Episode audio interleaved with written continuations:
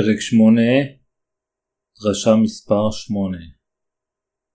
רוח הקודש העוזרת לצדיקים. אל הרומים, פרק 8, פסוקים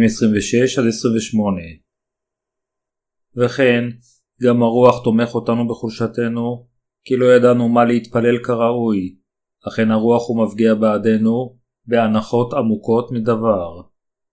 והחוקר לבבות יודע את אשר יחשוב הרוח, כי כרצון האלוהים יפגיע בעד הקדושים.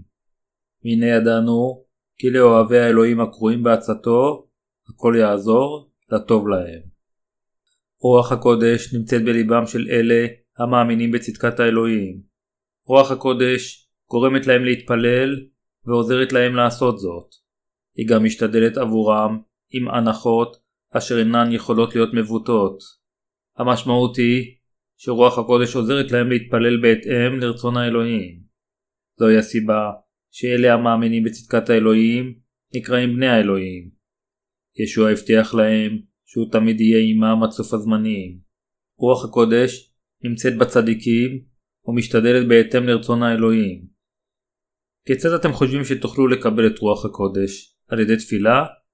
האם אתם חושבים שתוכלו לקבל את הרוח למרות חטאיכם? רוח הקודש פועלת ושוכנת רק בליבם של אלה המאמינים בצדקת האלוהים.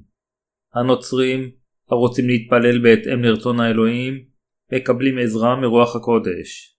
הם לומדים ומבינים למה הם צריכים להתפלל. אם קיבלתם את רוח הקודש על ידי האמונה בצדקת האלוהים, רוח הקודש תשתדל למענכם ותדריך אתכם. הכל יעזור לטוב להם. והנה ידענו כי לאוהבי האלוהים הקרויים בעצתו, הכל יעזור לטוב להם. אל הרומים, פרק 8, פסוק 28. אלוהים נמצא לצדם של המאמינים, גורם לכל הדברים לעבוד לטובת אלה אשר אוהבים את אלוהים. אלוהים אוהב את המאמינים הנולדים מחדש. ייתכן שלפעמים הוא ישתמש באויבינו למען התועלת שלנו, אך לבסוף הוא יעניש אותם על חטאיהם. כל אויב שלנו ייעלם לעונשו הנצחי, כיוון שכל מה שאלוהים מאפשר הוא רק לטובת המאמינים.